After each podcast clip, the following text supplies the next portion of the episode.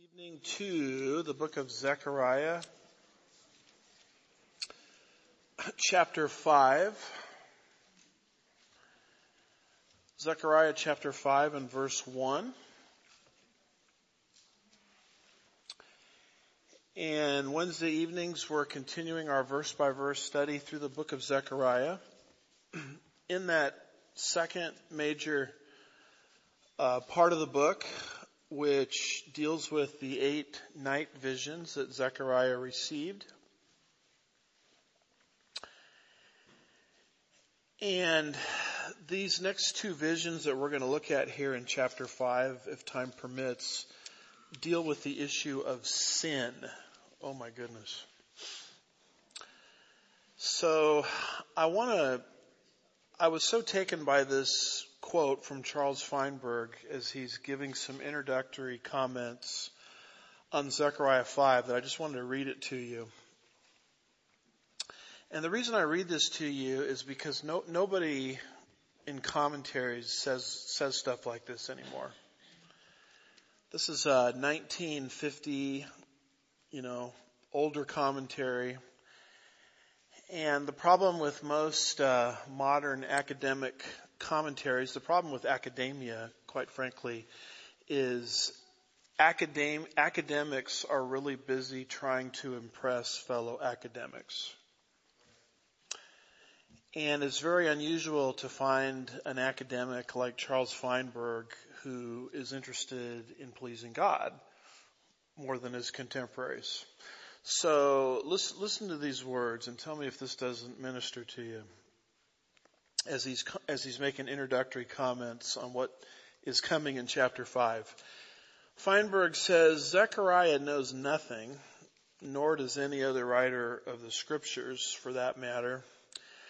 He, Zechariah knows nothing of the mawkish theology which is so much in vogue in our day that, sitters, that considers God as the God of love overlooking every failure, shortcoming, and defection in man.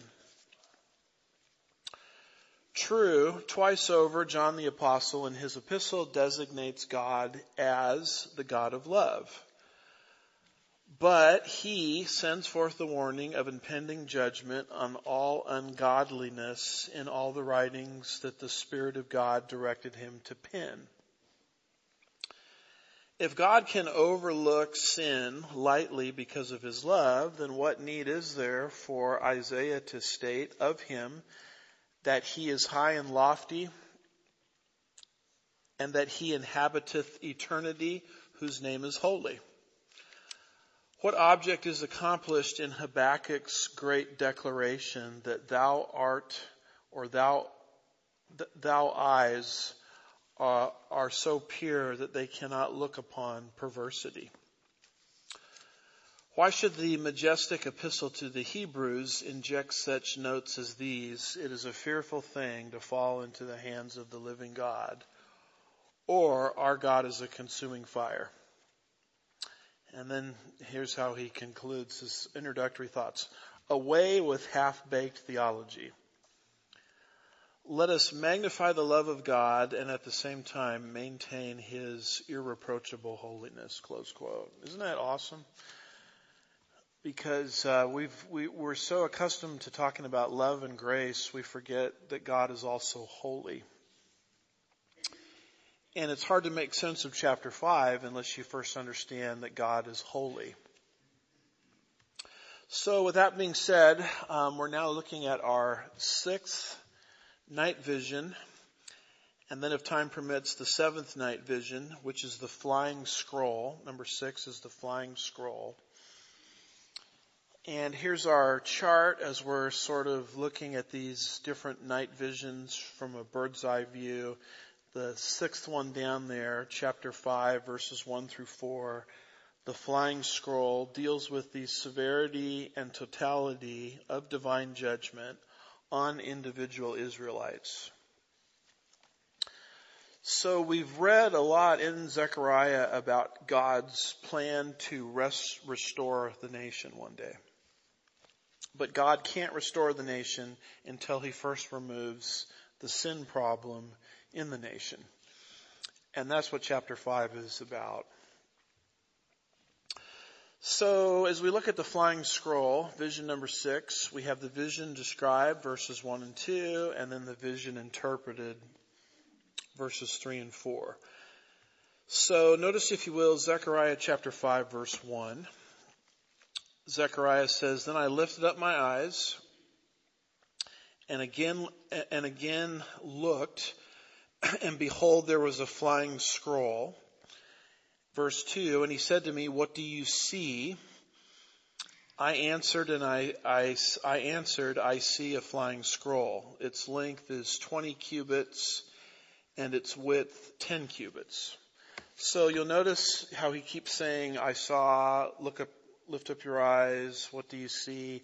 So that's our verb of perception or verbs of perception, which typically tell us in this section that we're gonna get information on yet another vision that Zechariah had um, in a single night. So what did he see? Second part of verse one, he saw this flying scroll and the scroll had something written on both sides of it, as we'll see in a second. But the scroll is talking about God's written word. So God, when He is, has disclosed Himself, um, He's basically disclosed Himself in three sources. The first source He's disclosed Himself in is something called natural revelation. That would be creation and conscience. you read about those in Romans 1 and Romans 2. So this is a disclosure to everyone so that men are without excuse. And then God has disclosed himself in his son, Jesus Christ, who was God in human flesh. And then the third way God has disclosed himself via is through his written word, which is the Bible, you know, the 66 books that we have. Uh, 39 Old Testament books, 27 New Testament books. And to be, to be completely honest with you, you cannot grow as a Christian without availing yourself to this book. 2 Timothy 3 verses 16 and 17 says all scripture that includes the parts of it that we might find boring or convicting. All scripture is inspired by God. Uh, there's that Greek word theo nuestos, God breathed. All scripture is inspired by God uh, and God breathed and profitable for teaching, reproof, correction, training in righteousness, so that the man of God may be adequately equipped for every good work. So a Christian who has a closed Bible or goes to a church where they don't teach the Bible, and unfortunately there's a lot of those around, amen. Uh, a lot of people go to church and they get more of a, a pep talk for the day, uh, or a psychological type of approach, you know, rather than biblical truth. Well, if you're in that environment, you can't be taught, you can't be reproved, you can't be corrected, you can't be trained, and you can't be equipped for every good work because God does those works in the life of the Christian through His Word. And if we close the Bible, um, those ministries stop. So you'll notice here that this flying scroll represents God's written word. And you'll notice that this, this scroll has something written on both sides of it. So when you open the scroll, it'll say something on one side, then you look at the other side and it says something else. And that is sort of common. You find that with the law of Moses. Exodus 32 verse 15 says, Then Moses turned and went down from the mountain with the tablets in his hand, tablets which were written on both sides, just like we're reading here. They were written on one side and on the other. So it's kind of an interesting thing as you go through God's Word to see that God does things on both sides of something. Uh, for example, in the eternal state, there's going to be a river, you know, with the tree of life on both sides of the river. And you see God doing both sides, you know, quite frequently in the Bible. And that's apparently what he did with his law that Moses brought down from Mount Sinai. And as Zechariah sees this flying scroll, he sees this scroll, when it's opened, it's written on both sides. So that causes Zechariah to ask a question. Verse 2.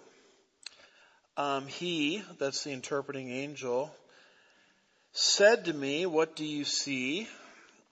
And then Zechariah gives an answer also in verse 2, I see a flying scroll. And actually Zechariah gives the measurements of this scroll. Its length is 20 cubits and its width is 10 cubits. I mean, generally most people understand the cubit as the distance between the tip of your middle finger all the way to your elbow.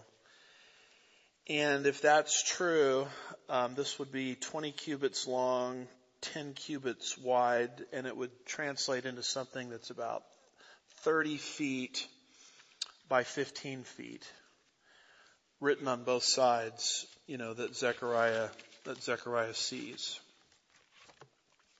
By the way, you'll find those identical measurements with the Holy of Holies in the tabernacle. Uh, you'll notice it in Exodus 26 verse 8. And also the Holy of Holies within the temple. Same dimensions in 1 Kings 6 verse 3. 1 Kings 6 verse 3 says the porch in front of, this is describing the Solomonic temple, the porch in front of the main room of the house was 20 cubits in length, corresponding to the width of the house and its width and its width along the front of the house was 10 cubits. So those are the same measurements. And now why are the identical measurements given? The identical measurements are given because God, I think, is showing that judgment begins where? In the house of the Lord.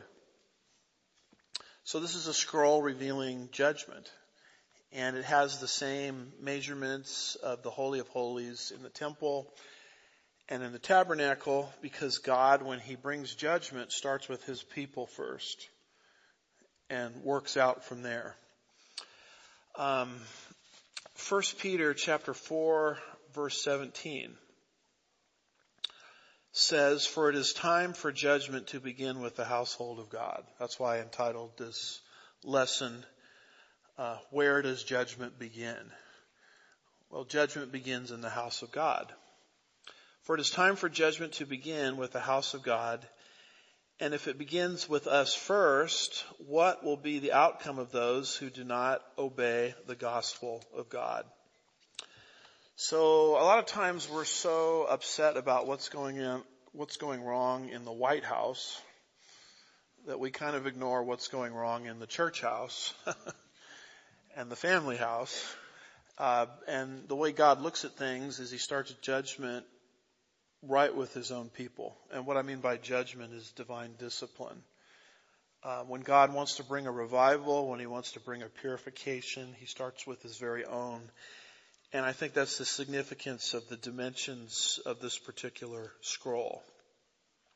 So that is what Zechariah sees. Here's uh, what Dr. Constable says. He says the the scroll that Zechariah saw was open and large so that people could read it easily. During the restoration period, the returnees demonstrated an increased interest in the Mosaic law, which was written on a scroll, Nehemiah 8. No one could plead ignorance because the scroll in Zechariah's vision was large enough for all to see and read. So you notice this with God. When God discloses himself, he does it in a way that people can't ignore it. They cannot ignore it. His first disclosure is through natural revelation or creation. You know, it's obvious God exists, Romans 1, because God has revealed himself in creation. And you can uh, pretend like God isn't there. You can play little games about Everything came about accidentally and randomly over billions of years. But the truth of the matter is anybody can see God exists because he's disclosed himself in creation. So it's a, it's a revelation that cannot be ignored. The only way to ignore it is to deliberately suppress it. And that is the significance of the size of this scroll. I mean, it is so big that you can't, you know, pretend like it's not there. You know, things that annoy us, we just kind of pretend like they're not there. Like if someone is annoying you or you get an annoying email, you just kind of pretend like it's not there. Well, this thing is so big, you can't pretend like it's not there. And that's how God works when He wants to speak. And we move away from what the vision is or how it's described, and now we move into the interpretation, verses uh, 3 and 4. And the interpretation is that judgment is coming. Judgment is coming to the people of Israel because of sin. And God has to purge the nation of sin in order to restore them. So all of the wonderful things that he's promised to do for them that we've read thus far in the book, that can't happen unless God cleans house. And that's, that's the description or the interpretation of the vision. So you start to see this here in verse 3. It says, Then he said to me, This is the curse, notice that, that is going forth over the face of the whole land. So what's written on this scroll is designed to bring a curse to the nation of Israel to uh, discipline them for sin. And that language of curse goes right back to the Mosaic law that the nation of Israel was under. When God brought them to Mount Sinai, He put them under the Mosaic covenant and the Mosaic law. And the covenant had built in it blessings and curses. Blessings for obedience, Deuteronomy 28 verses 1 through 14. But then the rest of the chapter is curses for disobedience. Deuteronomy 28 verses 15, I think through verse 68, if memory serves. And you'll see the same, you'll see a parallel passage in Leviticus 26. And if you read through those passages, you'll understand exactly what's happening in basically every Old Testament book. God is calling the people accountable according to the terms of this covenant. And He's calling them back to obedience so that they'll be blessed. And if they continue on in disobedience by ignoring the Ten Commandments, and all of the applications of the Ten Commandments, then they're going to be cursed. So that's what Zechariah is talking about here. When he said, then he said to me, this is the curse that is going forth over the face of the whole land. Deuteronomy 27 verse 26 concerning the Mosaic law says, cursed is anyone who does not fulfill the words of the law by doing them and all the people shall say, Amen. So that's what this curse is. Um, you know, if you guys continue the way you're going, there's going to be a pile of curses that are going to build up. Eventually you're going to be kicked out of your land and taken away as a captive. But if you go back to the law of Moses, then I'll bless you. And so this is what it's dealing with. Uh, you'll notice there in verse uh, again verse 3, then he said to me, this is the curse which is going forth from the face of the whole land. Now the word for land here is eretz in Hebrew, meaning earth. And it's true that sometimes that word can refer to the whole world as in Genesis chapter 1 verse 1, which says in the beginning God created the heavens and the earth. So that's talking about everything. But it's also true that Eretz can also be used to describe just the land of Israel.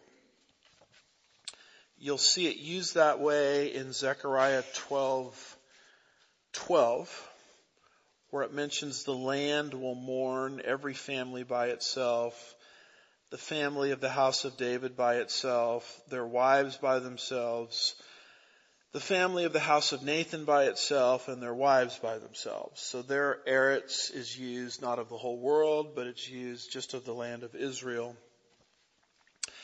And the term Eretz is used of the land of Israel in Matthew 2 verse 6, which translates that Hebrew word as uh, earth or land.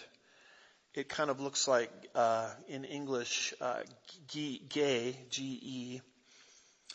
And it says there, and you Bethlehem, land of Judah, are by no means least among the leaders of Judah, for from you will come forth a ruler who will shepherd my people Israel. So Eretz or land, whether it's the Old Testament word or the New Testament word, can refer to the whole world. But it can also refer just to the land of Israel. And I think the context here indicates that this word earth or land or Eretz is used just of the land of Israel. Because we just saw earlier that judgment begins with who? The house of the Lord. So you figure out, does Eretz mean the whole world or just the local land of Israel based on what? Based on context. So Charles Feinberg says this concerning Eretz. In this case, Eretz can only refer to the land of Israel. The reasons are to be found in the context.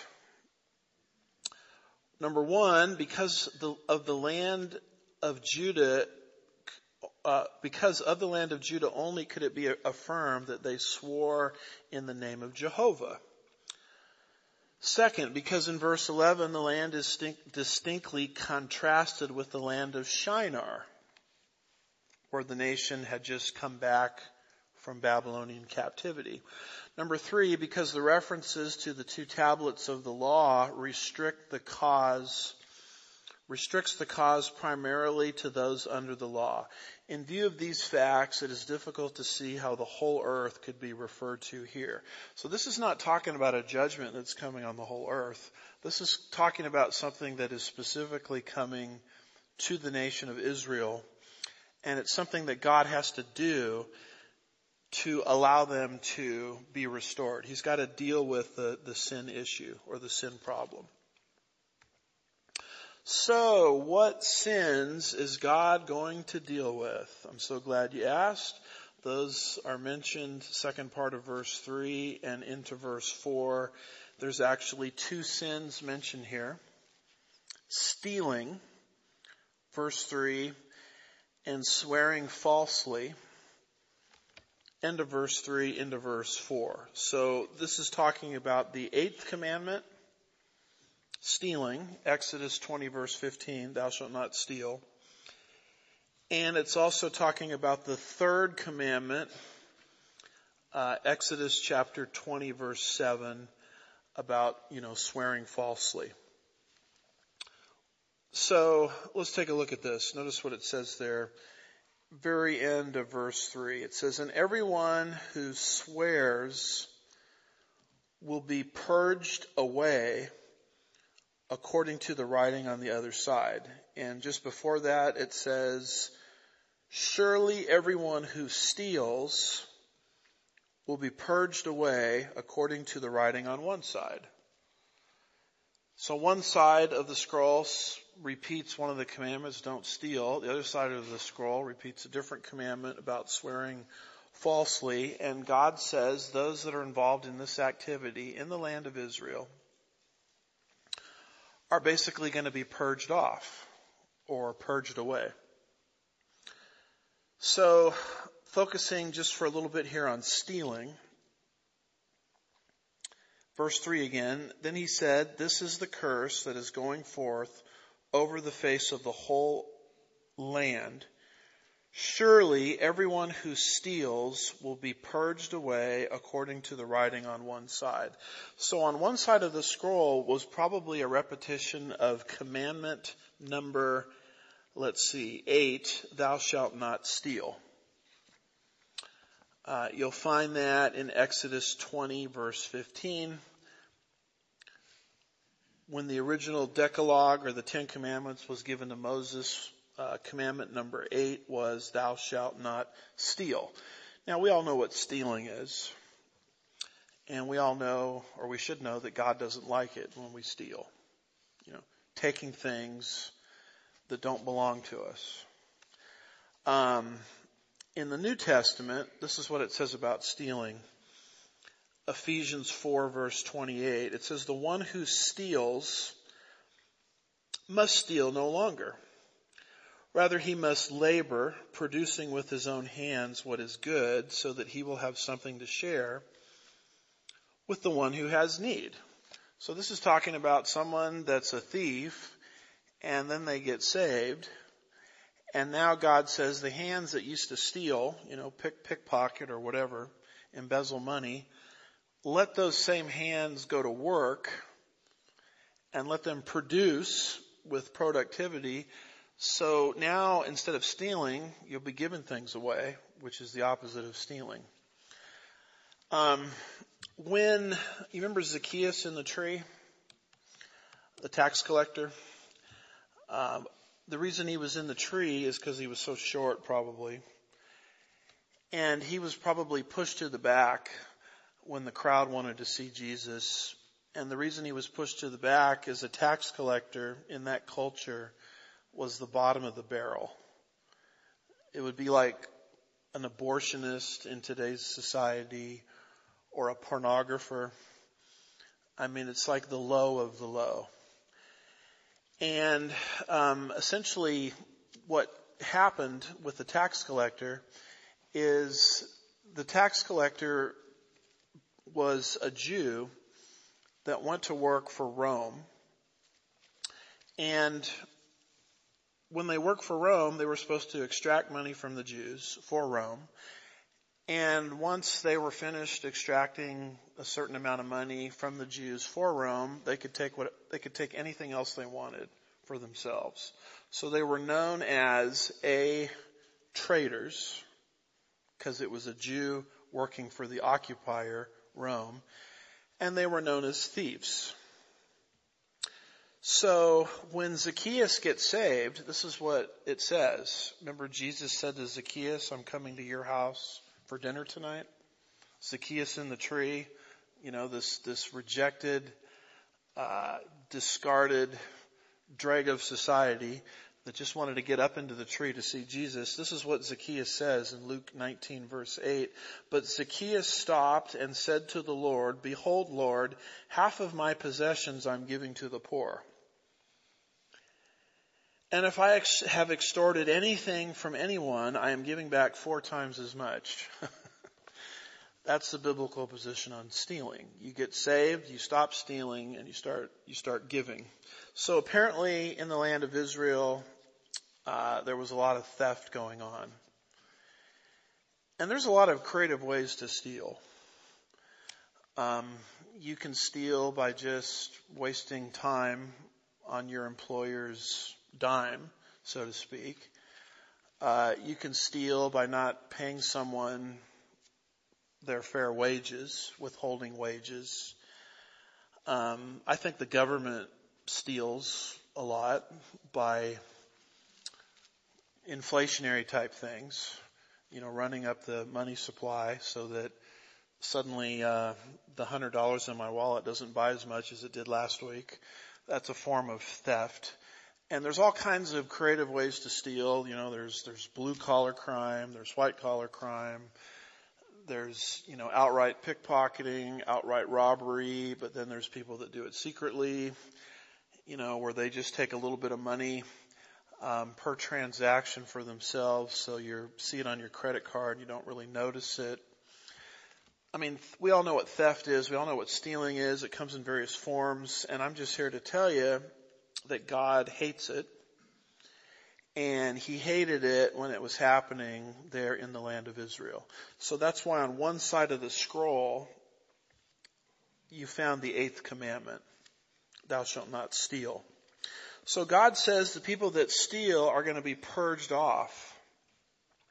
What does that mean, purged? Well, it's something that Zechariah speaks of in chapter 13 verses 8 and 9 where the nation of Israel is going to be put into the future tribulation period.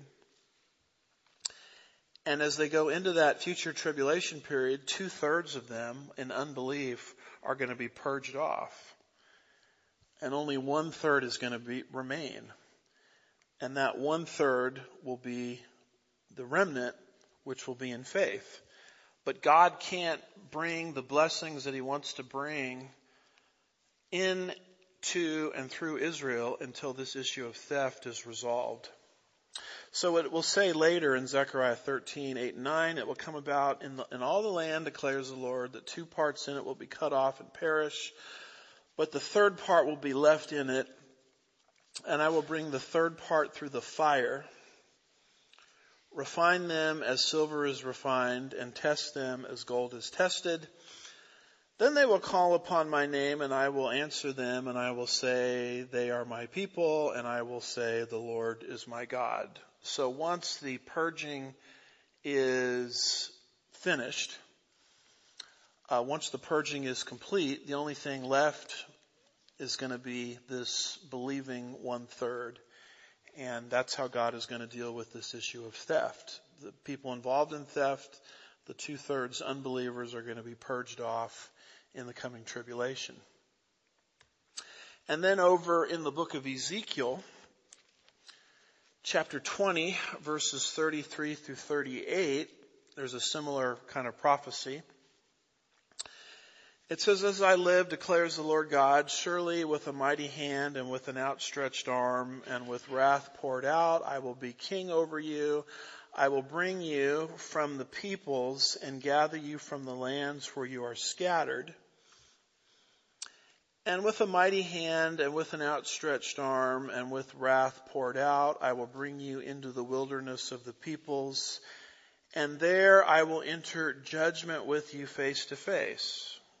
This is God dealing with unbelievers in his midst in the land of Israel at the end of the tribulation period as I entered into judgment with your fathers in the wilderness of the land of Egypt, so I will enter into judgment with you, declares the Lord God. I will make you pass under the rod, and I will bring you into the bond of the covenant, and I will purge. See that language? Zechariah 13 uses that language, Exodus 20 uses that language, and that's the same language right there in verse 3. I will purge from you the rebels, and those who transgress against me. I will bring them out of the land where they sojourn, but they will not enter into the land of Israel. Thus you will know that I am the Lord. So at, in the end, uh, Israel will be perfectly pure. Every Jew will be in faith. And stealing and theft as a way of life, you know, consequently will become a thing of the past. This is, I think, what is being described here, there in verse 3. A lot of people resist the eschatological interpretation that I'm giving. They think this has something to do with the past.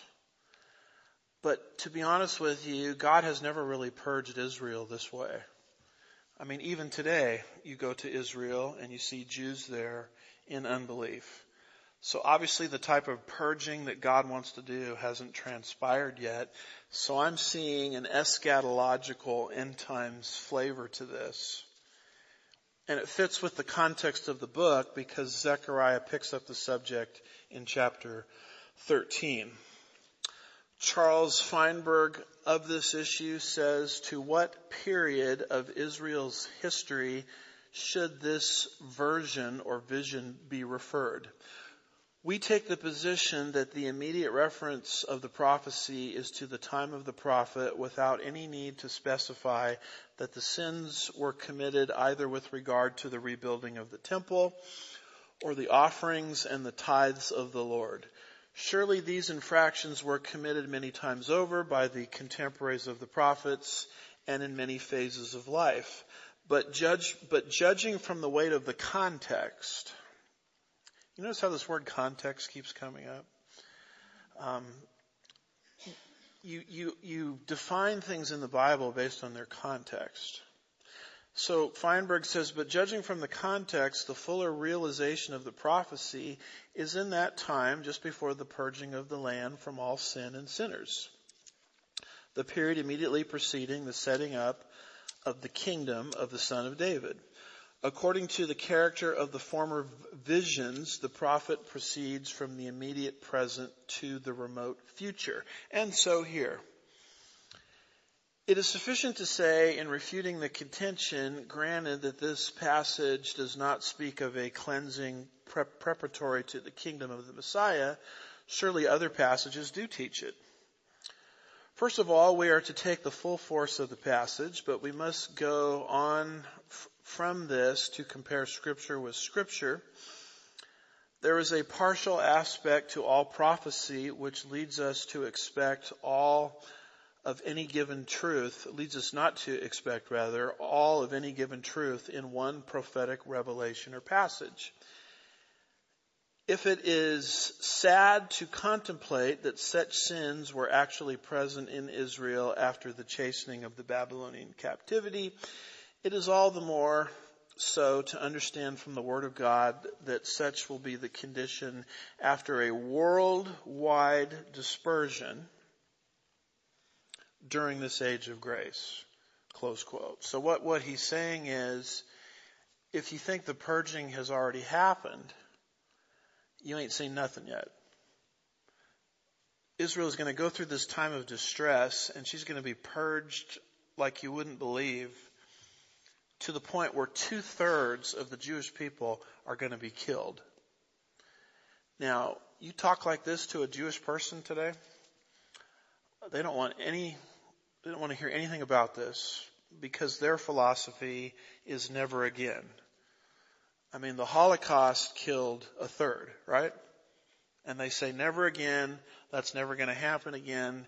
And here comes the biblical eschatologist saying, actually what Hitler did by eradicating a third of the Jews is going to be multiplied from one third to two thirds in the events of the tribulation period. And this is all instructive for us to read even in the church age. I mean, although we're not the ones purged, we're raptured to heaven as these things are happening. You know, why, then why study this? Because it shows us the hatred, the holy hatred that God has for sin. Is God a God of love? Of course he is. But at the same time, he's a God of holiness whose eyes are so pure that he cannot look upon sin. And God can't do what he wants to do with Israel until this issue of theft uh, is resolved. And so you see the drastic measures God's going to take amongst his own people to pull this off. Judgment begins in the household of God. And then now Zechariah deals with, with what's on the opposite side of the scroll. And he does that at the end of verse 3 and end of verse 4. He says, and everyone who swears will be purged away according to the writing on the other side. So here he's dealing with, end of verse 3, the third commandment. The third commandment, Exodus 20 verse 7 says, this idea of swearing, it says, you shall not take the name of the Lord your God in vain. For the Lord will not leave him unpunished who takes his name in vain. Now I, I remember, uh, sitting next to when I was, let's see, this must have been my junior year in high school or my senior year in high school. A very devout Jewish guy named David Levy. And we were having to read um, out loud, you know, going from student to student, reading different parts of a, of a, a classic in English, supposedly, that involved taking the Lord's name in vain.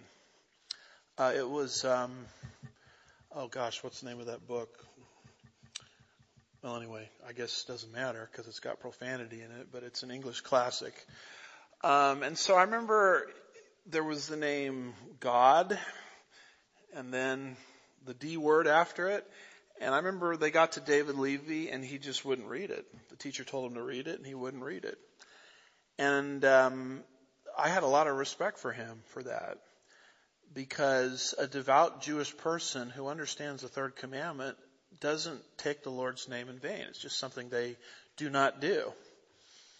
In fact, when you look at how a Jewish person ends an email or signs a letter, they'll spell out God's name, but they'll leave out, you know, a key vowel. Um, so everybody knows who they're talking about, but at the same time, they're not being flippant with, with the name of God. And apparently, the nation of Israel had lost sight of this, and there was a lot of swearing falsely in God's name, a lot of taking God's name in vain. And God doesn't like it, and he basically says, okay, let's have on the opposite side of the scroll just like we had on one side of the scroll the eighth commandment, let's have on the opposite side of the scroll the third commandment. Now, is God only interested in enforcing the eighth commandment and the third commandment, or is he interested in enforcing all ten commandments? Uh, I think he's interested in enforcing all ten. Um, and this is an example of something called a, here's a fancy word for the day, a synecdoche, which basically means a part for the whole. So when the person on the news says, today the White House said, obviously we don't think, first of all, the White House can't talk, right? Um, secondly, when you use the word White House, you're using it as a reference to refer really to the whole United States government. So it's a part for the whole. And when you take the Ten Commandments and you divide them up, what you'll see is commandments one through four deal with our vertical relationship to the Lord. The first four of the Ten Commandments deal with that. Then you get to commandment number five, I think it is, where it says, honor your father and mother, you know, that you may live long in the land. Now there's a switch from the vertical to the horizontal. And those are not so much dealing with our vertical relationship to the Lord directly, they're dealing with our horizontal relationship to one another. So you have to understand that when Israel received the Ten Commandments on Mount Sinai, they had come out of Egypt in redemption. And they had been there for 400 years. And so they come out of Egypt. They are now a redeemed nation. They're totally grumbling against God for a period of about two months as they make their way to Mount Sinai. And so God consequently puts them under the Mosaic law. Now why did God put them under the Mosaic law? Not to redeem them. They already were redeemed thanks to the Passover lamb that was sacrificed, the blood of the Passover lamb, plague 10, and the passing through the Red Sea, the closing of the Red Sea, the drowning of the Egyptians. So that's redemption. They already had it. So God did not give them the law to redeem them. He did not give them the law to redeem a nation. He gave the law to a redeemed nation. You see the difference? Because the Pharisees around the time of Christ had this whole thing mixed up. And they were using the law as an instrument for salvation. When, if you just pay attention to the chronology of the Bible, you'll see that God never gave the law as an instrument of salvation. They already had salvation. He gave them the law so that they could understand how they are to act as God's special redeemed nation. So, how do we interact with the rest of the world as God's special nation? They wouldn't know how because they'd been in Egyptian bondage for 400 years, which is an awful long time. That's the United States of America roughly double. It's a huge amount of time they were in bondage. And by the way, Egyptian bondage is a type in the Bible of what we were like as Christians before we were Christians as unbelievers. So we go through this same process. You know, we're saved through the blood of Christ, faith alone in Christ alone, but we, we don't have any idea how to act. So God puts us under not the Mosaic law, but the law of Christ to teach us how to be progressively sanctified. Not redeemed, but progressively sanctified. And the whole lordship salvation controversy, where people are preaching the gospel saying, unless you, uh, you know, commit every area of your life to Christ, you're not a Christian. The most basic way to understand why that's flawed is just pay attention to the order in Exodus. First comes redemption, then two months pass, then comes sanctification. The law was not given to save anybody. The law was not given to redeem a nation, but it was given to a redeemed nation.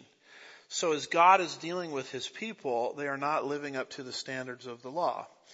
So they're in bondage for 400 years. They're redeemed. They have no idea how to act. Gee, how do we interact with the nations around us? Oh, the Mosaic Law has the answer to that. You're a kingdom of priests. Okay, well how do we worship you, God? I mean, we've been in Egyptian polytheism for 400 years. Now we're redeemed. How do we worship you? Oh, the Mosaic Law has the answer for that. It's called the tabernacle. Oh, well if we sin, how, we can't lose redemption, but how do we main, maintain fellowship with you in spite of the fact that we as your people sin? Oh, the Mosaic Law has the answer for that. It's called the Levitical animal sacrificial system. Well, gee, Lord, um, we don't really know how to relate to you specifically as your redeemed people. Oh, the Mosaic Law has the answer for that. It's called Commandments 1 through 4. Yeah, but Lord, we don't really know as your redeemed people how we're supposed to interact with each other horizontally. Oh, the Mosaic Law has the answer for that. It's called Commandments 6 through 10. So when the scroll appears and Zechariah sees on one side commandment 8 from that first section, vertical, excuse me, horizontal, and then he sees on the other side uh, commandment number, what do we say, 3, which is not horizontal, but it's vertical. That's a synecdoche. Both sections are covered, horizontal and vertical. They're parts for the whole. So what Zechariah saw was a scroll with the vertical section on it, the horizontal section on it, which is taken as a part for the whole or a synecdoche for all of the Ten Commandments. So God is not just upset that the nation of Israel is violating two of the Ten Commandments. He's upset that they're violating all ten of the Ten Commandments. And if they're violating all ten, then what what, what in the world are they doing with the other, what are there, 613 laws? Because as you go through the book of Deuteronomy, a great way to outline it is to, it just goes in chronological order. Once you get past all of the historical review stuff, it's a series of commandments that are an outgrowth of commandment number one. Next section, a series of commandments that are an outgrowth of commandment number two. So if you won't respect the first 10, you're not going to respect the, what is it, 613 laws total?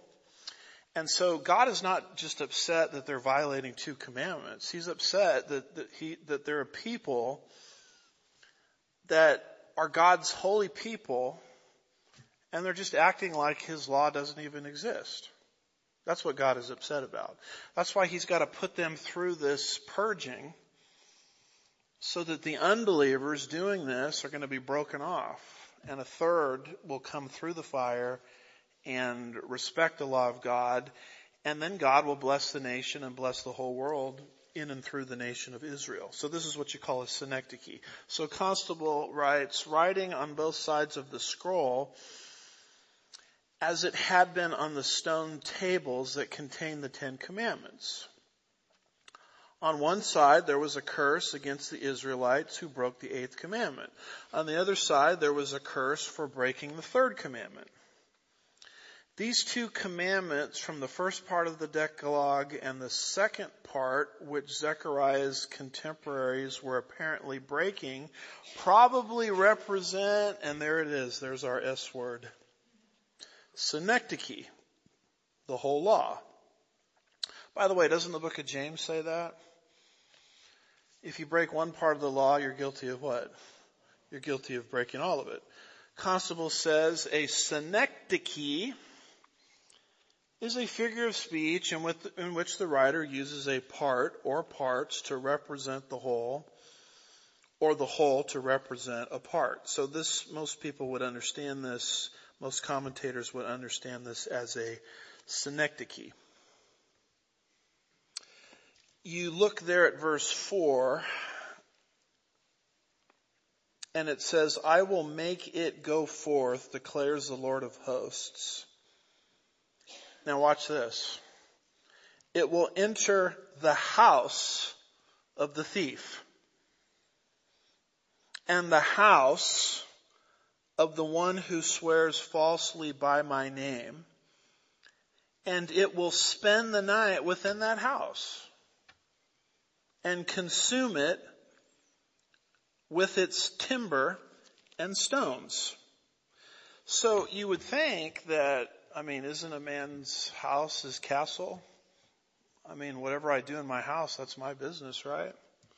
No, because judgment begins in the house of the Lord. The house of the Lord would include what you're doing in your individual house. So, in other words, once this judgment starts, God is not going to respect their privacy. God is not going to say, sorry, I can't go in there. That's your private house. God says, I'm going to go right into your house and see exactly what you're doing as you're violating my law. So Constable says Yahweh then promised to cause his curse to seek out the guilty and to bring judgment on them. He personified the curse and pictured it going through the land. So notice it starts with the land. The land of Israel as we've explained. And then it goes into people's private homes. He personified the curse pictured going through the land, even into homes, to seek out lawbreakers. God's word still had its ancient power even in post-exilic Judaism. Even in the privacy of their homes, even the privacy of their homes would not afford protection from the judgment that the Lord would send on those of his people who broke his law. Uh, end of quote. So the application, I guess, for us is, um, hmm, what's going on in our homes? I think it was Pastor Dennis Rokser, I heard him say once, that the test of spirituality or the test of your spiritual maturity or spiritual growth or the test of the spiritual life is how we conduct ourselves in our homes amongst our family. And by the way, we nominate people for elders and deacons at this church because we have a kind of a term system, rotating type of system. And there's a time of questioning particular candidates who are nominated and a question frequently asked by our elders, and I'm so proud that we have elders that have enough spiritual foresight to ask this question is, oh, would your wife or your spouse nominate you for elder? Wow. would your wife or your spouse, would they nominate you for deacon? Because they probably know you better than anybody else. And if the test of spiritual, your spiritual life is what takes place in the home, I mean, that's a fair question to ask, isn't it? That's the kind of thing that, um, Zechariah is talking about. I remember Billy Graham talking about this. Billy Graham, I guess, before he was an evangelist, was a pastor, and he was making like house house calls on people. And he would look in the window, and he could see the people. He could see the people in the window, and then they would figure out, oh no, the pastor's on the doorstep. And they would, you know, hide the magazines, or they would turn the channel on the TV because they didn't want to be embarrassed when the pastor, unannounced, knocked on their door and came into their living room. And Billy Graham's point is, well, well, if they're that worried about little old me, what about God? I mean, if they're afraid of me, that's one thing, but shouldn't they be afraid of God who is omniscient and can see everything? Um, and so there's this this issue here of the homes, you know, or the houses. The, the, the judgment of God starts in the house. A, the land of Israel. B, the temple. Now, if you want to learn about the temple, read Ezekiel 8. You would not believe what the priests were doing in the temple. Ezekiel was actually shown a vision of it, and they had all of these idolatrous paintings all over the temple walls. And God shows Ezekiel in a vision why he's bringing judgment because of what they're doing in his house. So there's the land of Israel, then there's God's house. Then God says, when I bring this judgment, I'm going into your house. So, um, and when I go in there, look at the very end of verse 4, and consume, wow, with it its timber, timber and stones. So, it's this idea of, of, a consuming disciplinary curse, a consuming disciplinary fire that knows no, uh, it knows no limits. So it's kind of like when a hurricane goes through an area and unearths everybody's house and everything going in that, going on in that house what's being read, what's being watched is now unearthed and it's out for everybody to see. That's the kind of thing that Zechariah, you know, is describing here. So that takes us to the end of the flying scroll. And I'm glad that one's over with. Amen. I mean, it's not over with prophetically, but it's over with in terms of our Bible study for tonight. So the next time we're together, which will be next week, I will be here next week. Even though I'm coming back from the pre-trib conference, I will be here to teach. I believe that's our last study of the quarter. Is that right? And so then we won't be having a formal Bible study. We have our gingerbread house thing on the following Wednesday, and then we reconvene, I'm pretty sure, the first Wednesday in January. Does that sound right? Which, which the 5th? We'll, we'll reconvene January 5th. But even though we're coming back January 5th to finish the book, and we're, we're, do, we're not doing that bad. We're almost halfway through. So, I mean, this isn't like the book of Jude or Philemon, you know, that go by fast. This takes a little time. So we're not doing that bad. Can I get an amen from somebody out there? Okay, thank you. We're almost halfway through. Um, next week we're going to look at the woman in the basket, where it's a description of okay, God is going to take all of this sin out of Israel. Well, where is it going? Where is the sin going? And where it's going is to the place that they just got released from in terms of captivity. It's going to Babylon. And it's going to Shinar. So this becomes one of the key pieces of prophecy about a last days program of evil headquartered not in Rome, as we've all been taught by different prophecy teachers, but headquartered in modern day Iraq. And so we'll see that next time. So with that being said, it's eight o'clock sharp. This would be a good time for you that need to go to go collect your young ones